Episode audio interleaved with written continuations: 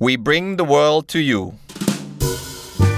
ขอต้อนรับเข้าสู่เล่าเรื่องรอบโลก พอดคาสต์ที่จะเล่าเรื่องราวรอบโลก ผ่านมุมมองของดิฉัน กรุณาบัวคำศรี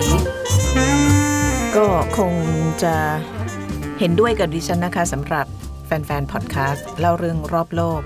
บายกรุณาบัวคำศรีว่าตั้งแต่ต้นปี 2020 เป็นต้นมาเนี่ย เรายังไม่มีข่าวดีเลยนะคะ เริ่มตั้งแต่ ถ้าการเมืองก็ สหรัฐกับอิหร่านนะคะทะเลาะเกี่ยมทะเลาะกัน แล้วก็นำไปสู่เหตุ พลาดไปยิงเครื่องบินโดยสารของสายการบินยูเครนก็คนเสียชีวิตเป็นร้อยนะคะจากนั้นก็เป็นเรื่องไฟป่าในออสเตรเลียก็เผาผลาญพื้นที่ป่า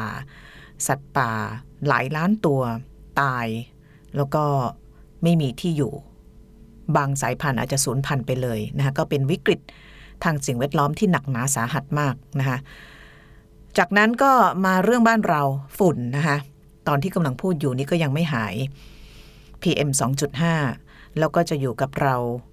น่าจะอีกนานนะคะเพราะฉะนั้นก็ระวัดระมัดระวังแล้วก็ป้องกันตัวเองในขณะที่ยังไม่มีใครสามารถจะช่วยเราได้นะคะอีกข่าวหนึ่งที่มาพร้อมๆกับข่าวพวกนี้ก็คือการระบาด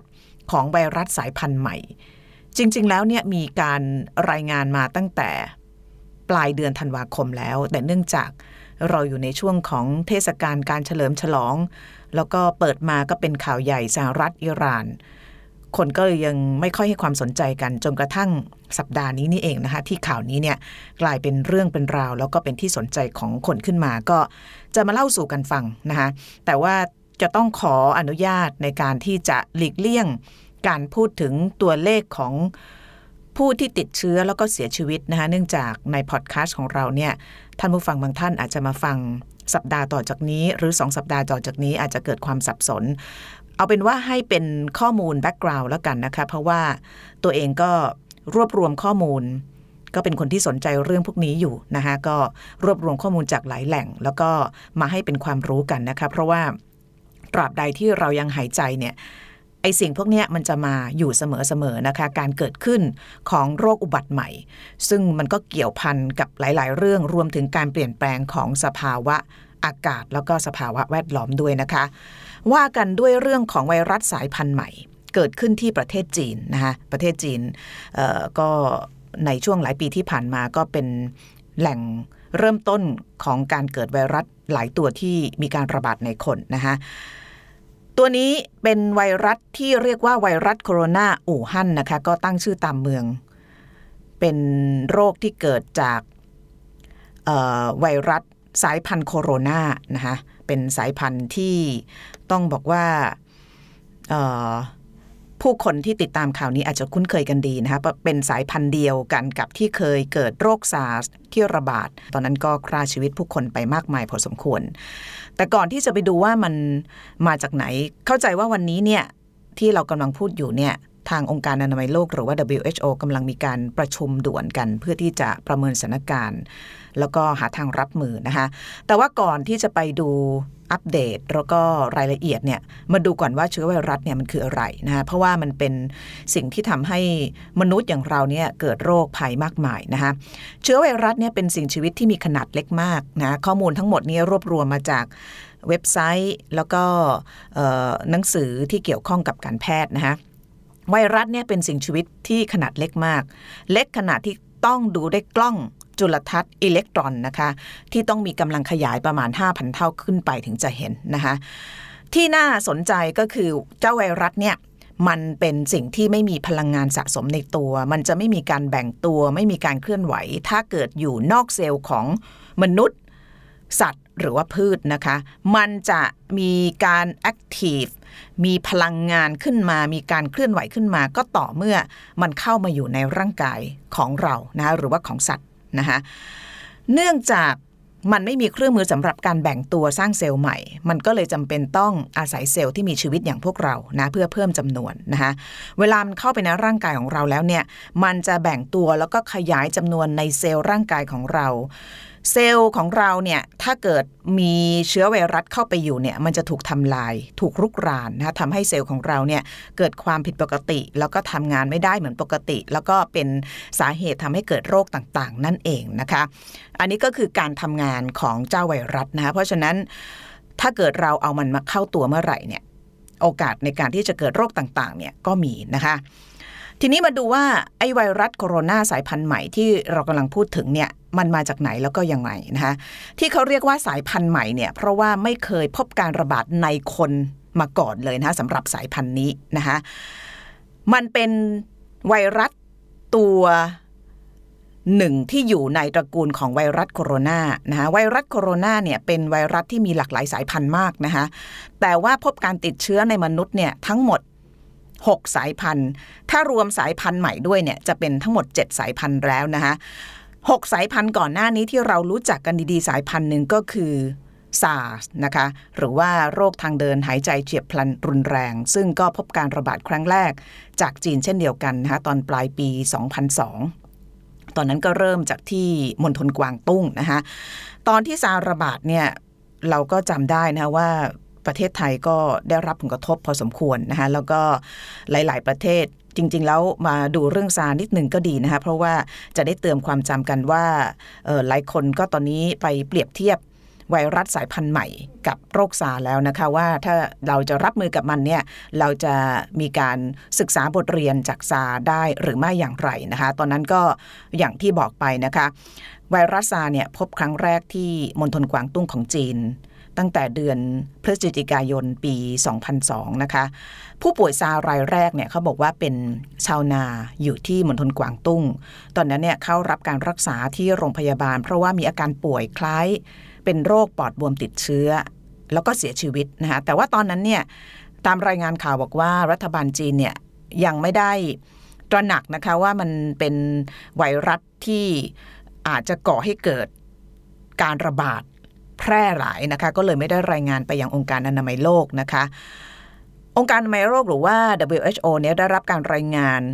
เรื่องของโรคซาร์สครั้งแรกเนี่ยจากแพทย์ชาวอิตาเลียนนะคะซึ่งทำงานอยู่ที่ประเทศเวียดนามที่โรงพยาบาลแห่งหนึ่งนะคะ โดยนายแพทย์ชาวอิตาเลียนคนนี้นะคะก็ได้รับคนไข้คนหนึ่งนะคะเป็นนักธุรกิจชาวอเมริกัน เดินทางมาจากจีน แล้วก็มีอาการคล้ายโรคปอดบวมติดเชื้อ ก็เลยเข้ามารับษารับการรักษาที่โรงพยาบาลที่นายแพทย์คนนี้ก็คือดรคาร์ลอสเนี่ยทำงานอยู่นะคะ นักธุรกิจชาวอเมริกันคนนั้นเสียชีวิตนะคะหลังจากนั้นบุคลากรทางการแพทย์ที่ดูแลนักธุรกิจชาวอเมริกันคนนี้เนี่ยก็มีอาการลักษณะเดียวกันกับผู้ป่วย แล้วก็เสียชีวิตนะคะเพราะนั้นนายแพทย์ชาวอิตาเลียนคนนี้ก็เลย ตระหนักนะคะว่ามันอาจจะเป็นโรคที่ระบาดนะคะแล้วก็เป็นโรคที่เราไม่เคยเจอมาก่อนนะคะก็เลยมีการรายงานไปยังองค์การอนามัยโลกนะคะ ซึ่งเป็นช่วงเวลาที่การระบาดเนี่ยรุนแรงเกิดขึ้นในช่วงเวลาเดียวกัน เข้าใจว่าคุณหมอชาวอิตาเลียนท่านนั้นนะคะก็เสียชีวิตจากโรคซาร์สเช่นเดียวกันนะคะ ก็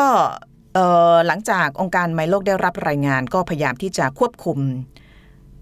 control แล้วก็การระบาดของโรคซาร์สนะคะแต่ว่าตอนนั้นเนี่ยเกิดการแพร่ระบาดติดต่อไปประมาณ 30 ประเทศทั่วโลกแล้วนะคะ ก็มีทั้งเวียดนาม สิงคโปร์ไต้หวันฮ่องกงแล้วก็แคนาดาฮ่องกงนี่เจอหนักเลยนะคะจำได้ว่าคนบ่นเรื่องซาร์สว่ากระทบเศรษฐกิจฮ่องกงอย่างหนัก แล้วก็ประเทศไทยเนี่ยก็เฝ้าระวังเข้มงวดมากในช่วงนั้นนะคะ หลังจากที่เกิดการระบาดในหลายประเทศแล้วเนี่ยทาง WHO ก็ร่วมมือกับหน่วยงานต่างๆ ทั่วโลกนะคะ ใช้มาตรการควบคุมโรคอย่างเข้มงวด แล้วก็ประกาศการสิ้นสุดการระบาดของซาร์สในอีก 5 เดือนต่อมานะคะ ซึ่งตอนนั้นเนี่ยมีผู้ป่วยรวมทั่วโลกแล้ว 8,000 คนจาก 26 ประเทศนะคะใน 8,000 คนนี้เป็นคนจีนทั้งหมด 5,000 คน รองลงมาก็คือฮ่องกง ไต้หวัน แคนาดา เวียดนาม สิงคโปร์นะคะในจำนวน 8,000 คนเนี่ยมีผู้เสียชีวิตราว 800 คนคือ 10%นะคะในพันคนเนี่ยเสียชีวิต 100 คนนะก็ถือว่าเป็นสัดส่วนที่เยอะพอสมควรนะคะ ซึ่งตอนนั้นเนี่ยก็มีการสืบหาแหล่งที่มาของโรคซาร์สนะคะก็ไปค้นพบนะคะสำหรับนักวิทยาศาสตร์ บอกว่าเชื้อไวรัสชนิดนี้เนี่ยมันอยู่ในอุ้งเท้าของชมด นะคะไปพบจากการตรวจตลาดค้าสัตว์ป่าในมณฑลกวางตุ้งของจีนนะคะ แล้วก็มีการค้นพบเชื้อชนิดเดียวกันเนี่ยในรัดคูนแล้วก็ค้างข่าวด้วยนะคะ ก็ส่วนใหญ่เนี่ยเชื้อไวรัสมักจะอยู่ในสัตว์ป่า แล้วก็อยู่มานานแล้วละ่ะ แล้วก็อย่างอีโบลาก็ใช่นะคะแล้วก็แพร่กระจายพัฒนามาสู่คนในที่สุดนะคะก็โรคซาร์เนี่ยมันมีความ ใกล้เคียงนะคะเป็นตระกูลเดียวกันเลยกับโรคไวรัสชนิดใหม่ที่กำลังที่เรากำลังเจอนะคะเพราะฉะนั้นตอนนี้สิ่งที่ทางองค์การอนามัยโลก แล้วก็นักวิทยาศาสตร์เขากำลังดูอยู่เนี่ยก็คือเราจะรับมือแล้วก็เรียนรู้กับการดูแลไม่ให้มีการแพร่กระจายของไวรัสชนิดใหม่นี้ได้อย่างไร โดยเรียนรู้จากโรคซาร์สนะคะ ก็เอาละมาที่ไวรัส สายพันธุ์ใหม่นะคะ ก็อย่างที่บอกไปเป็นตระกูลเดียวกับไวรัสโคโรนาก็เรียกว่าเป็นพี่น้องกับซาร์สนะคะ เป็นหนึ่งในเจ็ดสายพันธุ์ ที่มีการพบการระบาดในมนุษย์นะคะ ก็ทางการจีนเนี่ยออกมาระบุตั้งแต่วันที่ 31 ธันวาคมแล้วนะคะ ว่าพบการระบาดโดยการระบาดเนี่ยเริ่มที่เมืองอู่ฮั่นนะคะที่นั่นมีประชาชน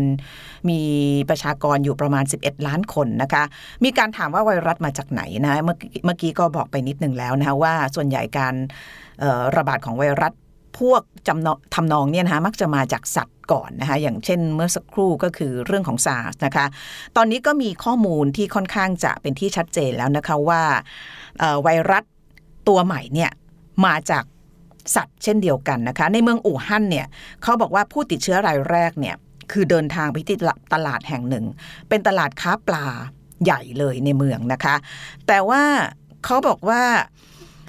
ถึงแม้ว่าสัตว์เลี้ยงลูกด้วยนมบางชนิดที่อยู่ในน้ำนะคะ อย่างเช่น วานบางชนิด อย่างเช่น วานเบลูก้าเนี่ยจะสามารถเป็นพาหะของไวรัสโคโรนาได้ แต่ว่านักวิทยาศาสตร์ไม่เชื่อว่าจะมาจากสัตว์เหล่านี้นะคะที่สำคัญคือตลาดอู่ฮั่นตลาดเนี่ยนะคะมีส่วนหนึ่งที่เป็นส่วนของการขาย สัตว์ป่าด้วยอย่างเช่นค้างคาวกระต่ายงูนะคะ ซึ่งทางนักวิทยาศาสตร์ก็สงสัยว่าการระบาดของเชื้อเนี่ยหรือว่าเชื้อเนี่ยน่าจะมาเริ่มจากสัตว์พวกนี้มากกว่านะคะ เพราะฉะนั้นก็หาได้ถ้าเกิดหาได้ง่ายแล้วก็เร็วนะคะ การควบคุมการระบาดเนี่ยมันจะทำได้มีประสิทธิภาพนะคะ ยิ่งเร็วเท่าไหร่ยิ่งดีนะคะซึ่งตอนนี้เนี่ยก็เข้าใจว่ารู้แล้วว่ามาจากไหนนะแล้วก็พยายามที่จะ มีการคอนโทรล ประชาชนที่อยู่ในเมืองไม่ให้เข้าออก เมื่อสักครู่นะคะก่อนที่จะเข้ามาคุยเนี่ยที่ฉันเห็นข่าวจากทางทางการจีนนะคะซึ่งออกมาเป็นระดับผู้อำนวยการที่ดูแลเรื่องของโรคระบาดเนี่ยบอกว่าประชาชนที่อยู่ในเมืองอู่ฮั่นเนี่ยถ้าไม่จำเป็นอย่าเดินทางออกมาจากเมือง หรือว่าถ้าเกิดใครไม่มีความจำเป็นก็อย่าเดินทางเข้าไปในเมืองนะคะเป็นการออกคำเตือน อันนี้เป็นสเต็ปแรกของการยับยั้งการระบาดนะคะก็คือการควบคุมการเดินทางของคนที่อยู่ใกล้แหล่งที่มีการแพร่เชื้อนั่นเองนะคะ แต่ว่าอย่างที่บอกเนี่ยก็ใกล้ตุดจีนแล้ว การห้ามคน 11 ล้านคนก็อาจจะทำได้ยากนะคะ เพราะฉะนั้นเดี๋ยวดูกันนะคะว่าเราจะรับมือกันยังไงนะคะ มาดูนิดนึงว่าอาการหลักของผู้ที่ติดเชื้อไวรัสชนิดนี้เนี่ยมันจะเป็นยังไงบ้าง อาการหลักของผู้ติดเชื้อหรือว่าผู้ป่วยก็คือปอดจะอักเสบนะคะ แล้วก็จะมีความผิดปกติอย่างรุนแรงที่ระบบทางเดินหายใจนะคะ ซึ่ง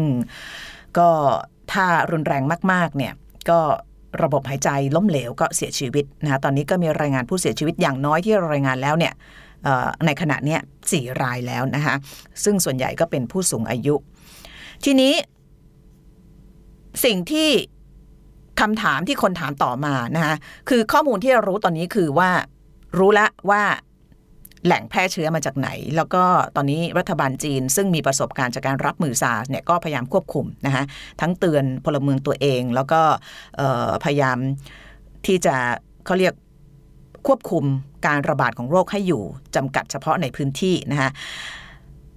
สิ่งที่ทำได้นะสำหรับเราก็คือเรื่องของการดูแลตัวเองนะคะหลีกเลี่ยงการสัมผัสกับสัตว์มีชีวิต โดยไม่มีการป้องกันนะคะการกินเนื้อสัตว์เนี่ยต้องพยายามปรุงให้สุกนะคะทั้งไก่ทั้งไข่ทั้งอะไรก็ตามนะคะแล้วก็ที่สำคัญคือหลีกเลี่ยง การใกล้ชิดกับผู้ที่มีอาการเหมือนกับหวัด หรือว่าไข้หวัดใหญ่นะคะ ใครที่ไปสถานที่เป็นที่สาธารณะอย่างช่วงนี้ ถ้าเกิดที่ฉันต้องเดินทางขึ้นเครื่องบินเนี่ย ถ้าเกิดมีเรื่องของการระบาดพวกนี้สิ่งที่นั้นทำเสมอๆเลยเนี่ยก็คือการใส่หน้ากากบนเครื่องบินนะเคยติดเชื้อไข้หวัดใหญ่ หนักมากจากฟิลิปปินส์สองครั้งติดต่อกันนะแล้วเพราะนั้นทุกครั้งที่ไปเนี่ยเวลากลับมา ประเทศไทยจะไปจากไหนก็ตามเนี่ยถ้าเกิดเรารู้สึกว่าเราไม่ค่อยสบายเนี่ยให้ใส่หน้ากากป้องกันตัวเองเลยนะคะ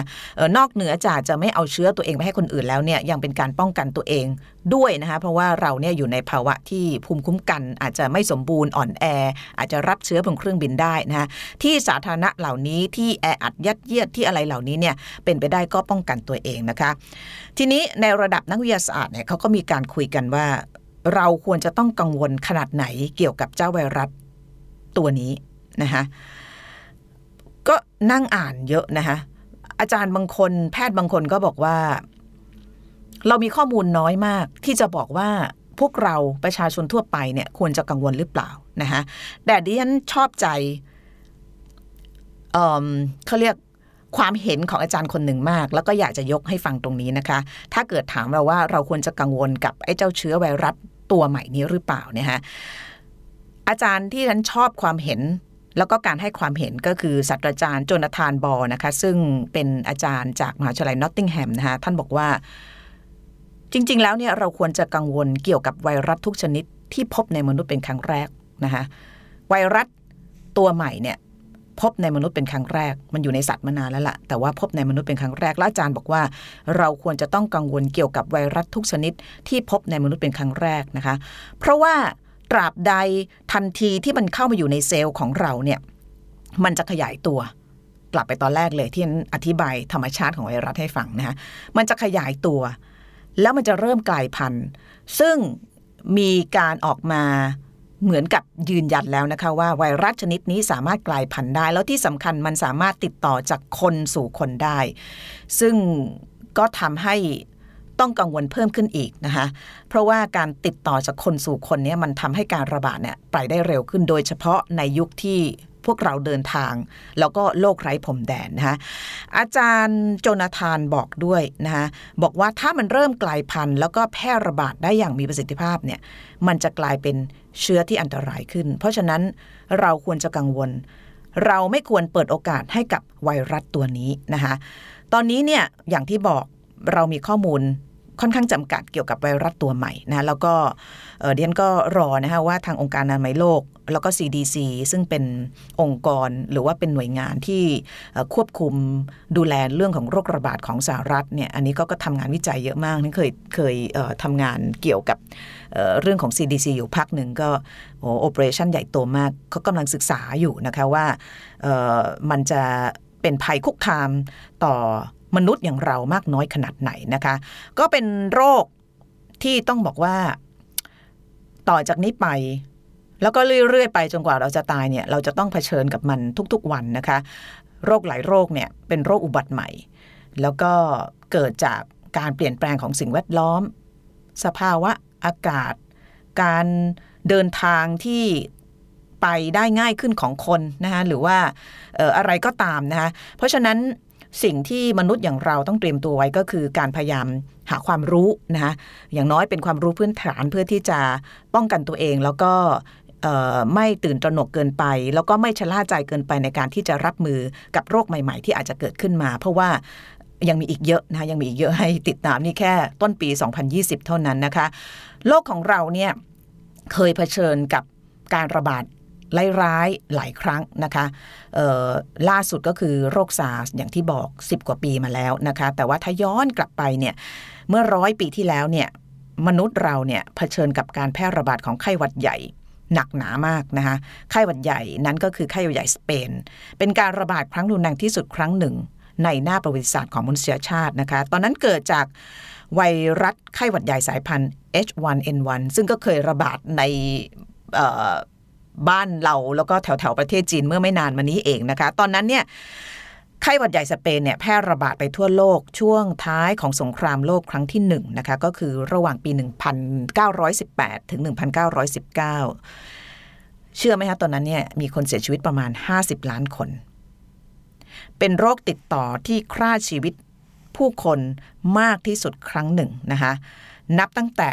โรคการมรณะนะคะซึ่งเป็นการระบาดใหญ่ของกาลโลกในทศวรรษเออขออภัยศตวรรษที่ 14 นะคะ ตอนนั้นคนเสียชีวิต 75 ถึงร้อยล้านคนนะคะหลังจากนั้นมาเราก็ไม่เห็นการเสียชีวิตจากโรคติดต่อ ในจำนวนของมนุษย์ที่มาก ๆ เท่านี้มาก่อนนะคะ เพราะว่าเราก็ได้เรียนรู้ จากอดีตนะคะแล้วก็วิวัฒนาการทางการแพทย์ การวิจัย ก็เจริญก้าวหน้าไป แต่ว่าที่สำคัญคือเราก็กลับไปดูในอดีตนะคะว่าเรามีประสบการณ์อย่างไร รับมืออย่างไร แล้วก็มองอนาคตนะคะว่าเราจะต้องเจอแบบนี้เราจะต้องอยู่กับมัน เพราะฉะนั้นก็ถือว่าเป็นหน้าที่ของรายการเราของดิฉันนะคะซึ่งก็ ถ้าสนใจอ่านเรื่องนู้นเรื่องนี้ก็มาเล่าสู่กันฟังนะคะ ก็ติดตามได้ทุกสัปดาห์นะคะ เราจะออกคลิปใหม่ทุกๆวันพุธนะคะ เล่าเรื่องรอบโลกกับกรุณาบัวคำศรีสำหรับวันนี้ สวัสดีค่ะ